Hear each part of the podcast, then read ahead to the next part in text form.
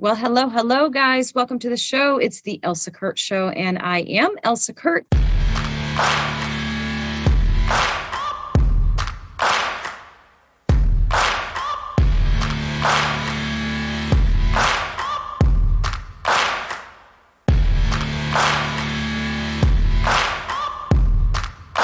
Today I have a great guest. We're going to be talking about some really important things and an incredible story. We have Kyle Overmeyer on, and he's going to be sharing his story. So Kyle, thank you so much for coming on. I appreciate you being here. Thank you very much, Elsa. It's an honor and a pleasure, and I appreciate you inviting me. Absolutely. So Kyle, you were so gracious to share a little bit of your story with me. And it is a jaw dropper for sure. No question about it. It's a jaw dropper.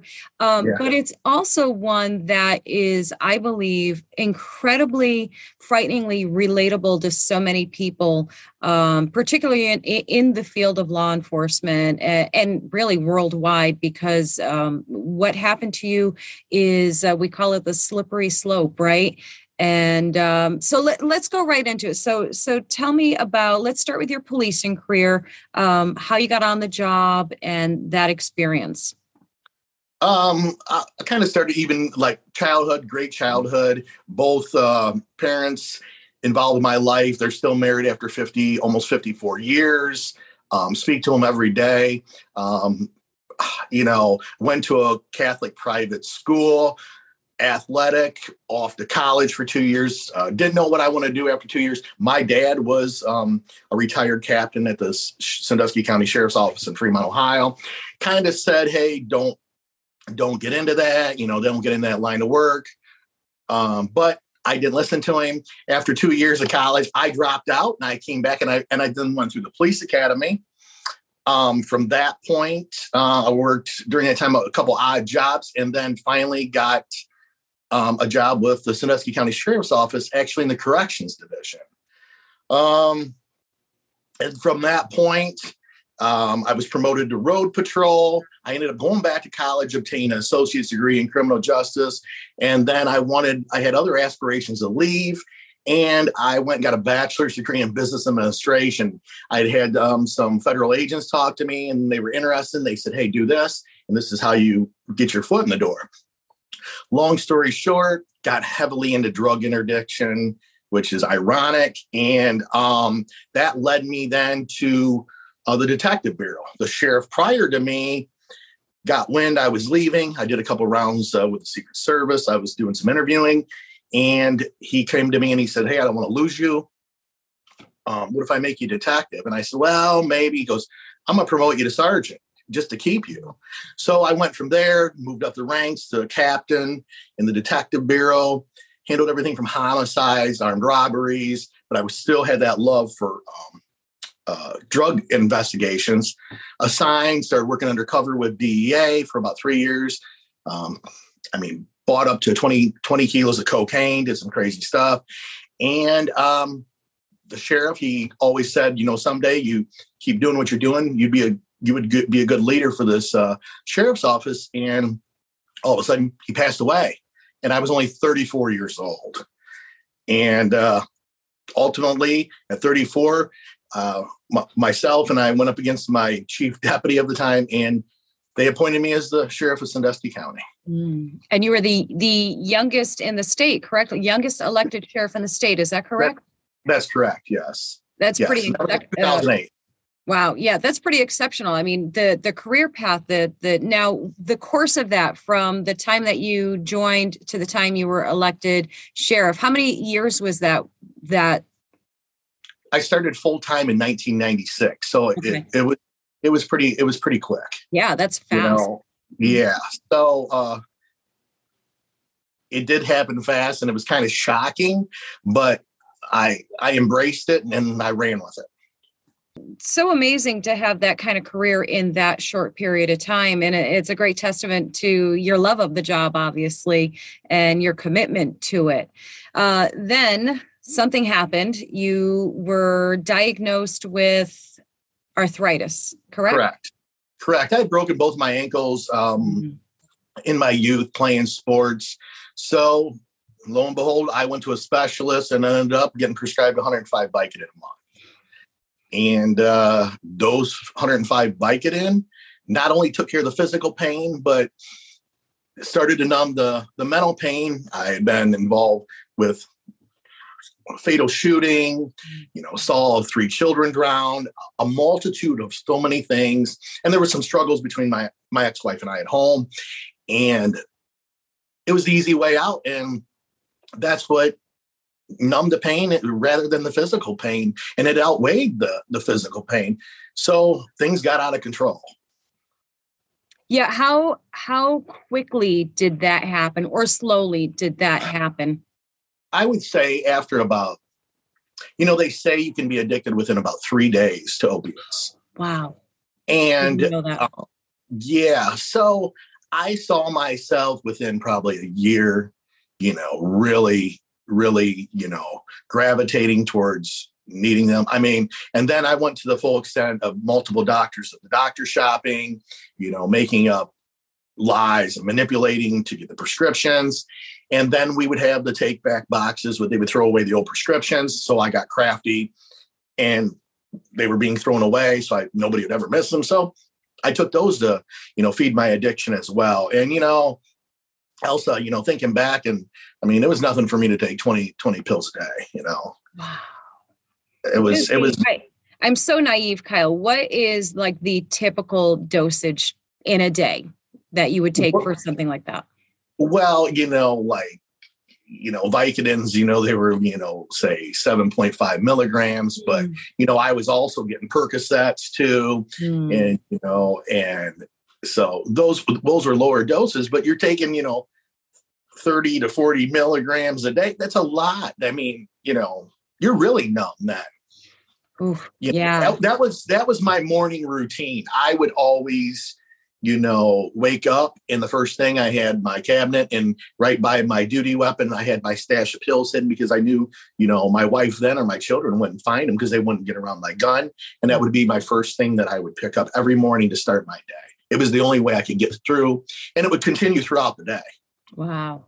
Now, and I think it's probably important to mention too, that this was 2008. Is that right? When this started? Well, no, it was probably around when I actually started was probably, you know, probably 2013 is okay. When they diagnosed me. So there was some time lapse, you know, from when I became sheriff to then. And, you know, yeah, because 2016 is when the walls came caving in on me. Oh, I bet. And at that time, did anyone close to you, your wife, your coworkers, did they see, was there like a drastic change in your personality or anything like that? Or were you just maintaining? Like, did you have the mask on? I did. I wore, you know, and I talk about it sometimes, you know, inside, I'm dying inside, but I'm smiling on the outside. Everybody thought I was one of the happiest guys. He had, you know, I had everything under control, the all-American life. And it was a facade. It was phony. And so I was good at what I did. And yeah, I think I fooled everybody. I feel like this is a, you know, a common story too, sadly, that, you know, being on the job that you guys are on in the first place, it's already natural to wear the mask, to put on the facade, to be, you know, the strong guy, the tough guy, the guy that can handle anything, the unflappable guy. So you're already wearing that mask. So it probably was just, you know, in a warped way, natural to continue to do that. At what point did that facade start to drop? Well, February 3rd, 2015 is when was the real turning point. I went to go fill a prescription. I knew it was like on clockwork on the 3rd of every month. And I went, and the pharmacist, she said, "Hey, Kyle, I want to talk to you this side." Here, I'm thinking something, criminal activity, illegal activities going on. And she wanted to speak with me. She says, "Look, you're getting opiates from multiple doctors, and we can't give them to you. We're going to stop you." And I thought, oh my God, that is the turning point where I was embarrassed. I was scared. I was sick, and I knew I had to do something. And that was the day I went and flushed my last Vicodin down the toilet. Wow. And I want to go cold turkey. And I got sick and I got sick and I got real sick because I detoxed myself. I mean, I'm used to, you know, say 20 pills a day and they're all gone. Wow. You went from 20 a day to nothing. You just. Wow. Nothing. And how I did it was my ex-wife, she was a school teacher. My kids would go to school. I can manipulate my schedule, put my uniform on like it was going, and then I pull my vehicle in and go lay down in my home and sleep all of it off. So I figured it out like I'd figured out during my full-blown addiction, you know, to keep the mask on. Mm-hmm. And so I continue to do that. And that was in 2015. Okay. Wow. That is so incredible. And still, so now, so keep walking me through. So you detox yourself. Correct. How long did that last? Was that a permanent detox for you, or did you lapse? No, I've never relapsed. That's incredible. That truly is incredible, because that's one of the hardest things to, you know, to stay off of that, to stay clean, because it is so incredibly highly addictive. So what happened next after that, once you were clean?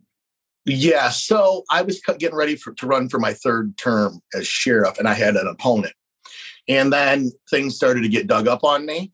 They eventually, I won the primary, and the rumblings were out there. There was rumors that, you know, there was a problem. I had to address that with the media. And of course I was in denial. I lied, said, nope, they're crazy. They're just trying to headhunt me. And yeah, I won the primary, and then the general was coming, and they opened a full blown investigation on me. Wow. And they brought the attorney general's office in. And I was running for general election, and August 23rd, 2016, I'm at the ribbon cutting of the Sandusky County Fair in uniform. And by that evening at 6:30, 7 o'clock, I'm in an orange jumpsuit with a 42 count indictment. 42 count indictment. I can't even imagine going from such extremes from one to the other. I mean, literally within a day, within a matter of hours, you're doing a ribbon cutting, and then hours later, essentially, you're looking at a prison sentence. What happened then? What were you thinking? What were you going through at that time? Because you're, you know, it's almost insult on injury in a way, because you're clean at this point. Like, you thought you walked away from this and got out scot-free, so to speak. And here it is biting you, really. Yeah. And what happened was I was still so hard-headed. My ego was big, and I was in denial, and I didn't want anybody to know my secret. So I bonded out. I got bonded out, and I continued to march in parades and ran for sheriff. Mm. And I still had the support. There were so many believers in me. And on November, during that time, I ended up getting a notice. My son's birthday was coming up, and I bought him a crossbow for his birthday. I consider that a dangerous weapon. I dropped my son off. His birthday was going to be November 7th. I dropped my son off November 3rd. School, and he's like, Dad, are you gonna? I go, I got this. I'll see you after school. I went there. They revoked it and locked me up, and that was it. Wow. They put my bond so high I couldn't get out, and that is where the turning point of me admitting and starting to talk about my addiction. Oof. And at that point, you were still married. At that point, correct. Okay. Correct. Yeah. And I had I have a daughter too, and a son too. Mm-hmm. Right at this point, my daughter's 21, and now my son is 18. Wow. Wow. So they were a part of this incredible journey. We'll call it a journey, because that's what it is. That's what it becomes, a journey. How did this all affect your relationships with your wife, with the kids? Did that fracture? I know you said ex-wife, so I know things fractured there, but walk us through if you could and would. Okay. Yes. Yeah, so working with the attorneys, I ended up pleading to 12 counts. I was locked up until on December 13th. I ended up pleading guilty on 12 felony counts. During that time also, I had a girlfriend. I was cheating on my wife. And they ended up finding out because they played my jail phone calls in the news media. Mm. And that's how it all got revealed. While I'm locked up and my kids, that's how my kids found out. Mm. Ultimately, of course, we end up getting a divorce. My ex-wife, wonderful woman, forgave me. We get along great these days. And I didn't get to see my kids because I was ended up sentenced for 4 years in prison. So you served 4 years. I served all 4. Wow. I did. Mm-hmm. And they didn't want to see me in that capacity, but I talked to them every day. Mm-hmm. And I had to continue to work on that relationship. And it's amazing today. That's what a testament to your ex-wife and to her strength. And of course, all of you for navigating such an unbelievably difficult situation, because, you know, you have all of this going on, and it's also on top of that, it's being played out in public. So your private life, your personal life is fodder for, almost tabloid, like for, your community and your town and state, that had to make things a 1,000 times worse, I would imagine. And it never stopped. I mean, while I served my prison time, you can't have like 2 different vitamins in one bottle, and I consolidate them. I ended up getting a ticket, and guess what? It ended up in the newspaper to make it look like I was smuggling pills in, and they were vitamins that I bought off the commissary. Mm-hmm. They continued on articles after articles throughout my 4 years, even up until I went to the halfway house as I was exiting prison. Mm-hmm. I mean, it never went away. Yeah, I can imagine that. And the media is brutal. People, people for some twisted reason, love dirt. They love dirt and grime. And, this is why I love doing this, because I love redemption stories. I love success stories. I love people changing their stories and doing what you're doing, which is helping other people now. So let's, if you don't mind, let's kind of skip forward to right now, because you took something, truly devastating in so many ways, and you made a conscious choice to find good and create good from this. So tell everyone what you are doing now. Well, a little bit backwards. When I did get released, I got released April 6, 2020. I got out. I was homeless for a little bit. Found myself in a spare bedroom on an air mattress from an old friend. And I was frying chicken back in my hometown, believe it or not. A lot of people made memes over me on Facebook, made fun of me. Mm. I held in strong. And from that point, ended up working at a treatment center on midnights, the behavioral tech, worked my way up. Then at that point, November 22nd of 2020, met my wife now. 6 weeks later, we got married, and she was living in the Columbus area and I was living up north. So I was going to commute for a while. 7 days later, a treatment facility had seen my story and offered me a position down at a treatment center down in Columbus, which worked out perfectly.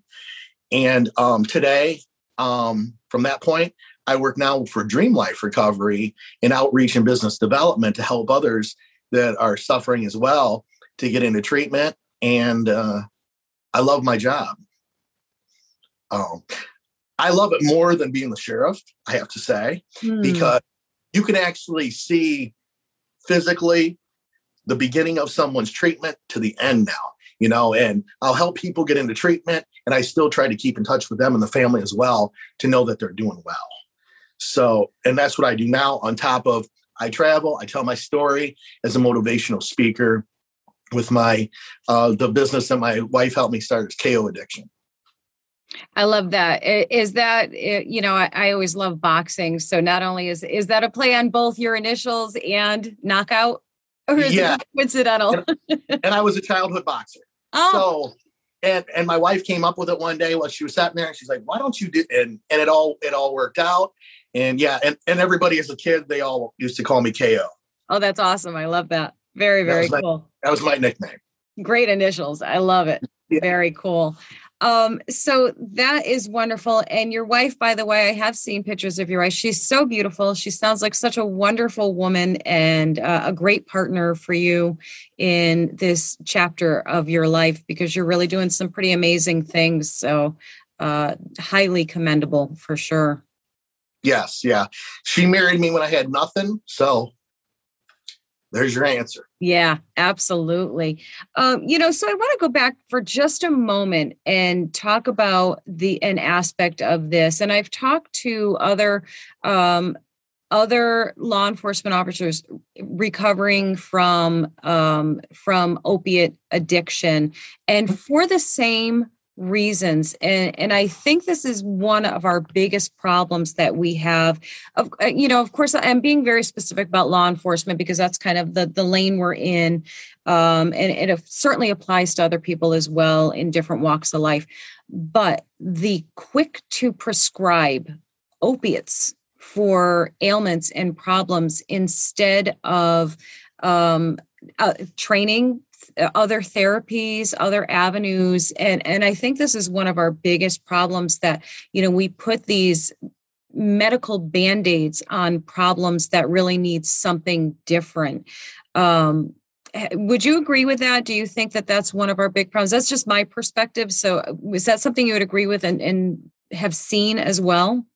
Yeah. And I think so many, unfortunately, and I never blamed the physicians, because, you know, they gave them to me, but I was the one chasing them then. But I think a lot of them were so quick to utilize the opiates rather than looking at the alternatives. And I think you're correct, Elsa. There are so many other alternative options out there now that people need to really look at. And you know what? We're not going to have these problems anymore. Maybe not.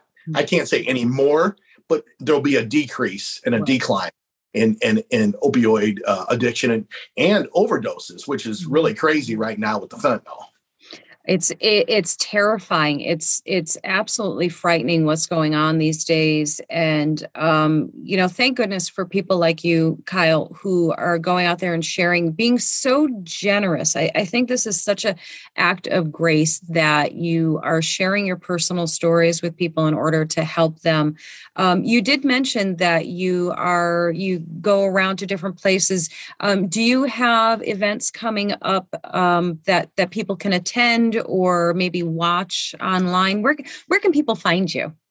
Well, they can find me, of course, on Facebook, on Kyle Overmeyer. You can always message me, reach out to me. I give my personal cell phone out all the time, 419-455-0793. Anybody struggling or a family member, I return every phone call and every message. I think is very important. And I think in this day and age, especially with the struggle of addiction, communication is the key to success. I agree with you completely. That is so true. And I think that's so cool that you give your personal number out. There's proof right there that you're the real deal, that you are out there to help people. And I think that's amazing. You and I talked a little bit offline, and we're going to talk more offline. Or off video, I guess I should say, about the book that you should be writing, that needs to be written, because I think there's people that need to read this story. So we are going to we're gonna talk about that. I think I think that would be a pretty amazing thing. I think it's a definite thing that must be done. Mm-hmm. My wife talks about it every day. Awesome. So, happy life, happy wife. That's right. But it's, you know, it's a crazy story, but it'll be a story that maybe if it saves one life, it's worth writing. Absolutely. All right. So you all heard that. And now I'm going to pin Kyle down. I'm going to get him to agree to come back again when he has that book written and ready for release so that we can talk about the book and tell everybody where to buy that book. So that's your next appearance on the Elsa Kurt Show, right? That sounds like a deal. A real deal. I love it. Right, awesome. I got to do it. Yes, absolutely. Now you have witnesses that are going to be like, hey, Kyle, you said you're going to do it. So we're going to hold you to it. Yes. No, I'm glad you said that. That's good. Awesome. Good. All right, guys.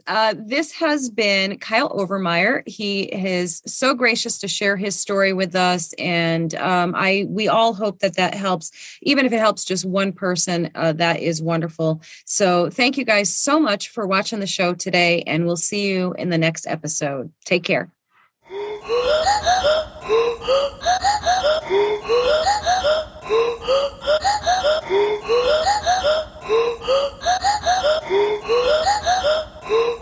Hey family, if you're looking for the perfect gift for the reader in your life, why not check out one of my books? They're all available on Amazon and most major online book retailers, as well as elsakurt.com.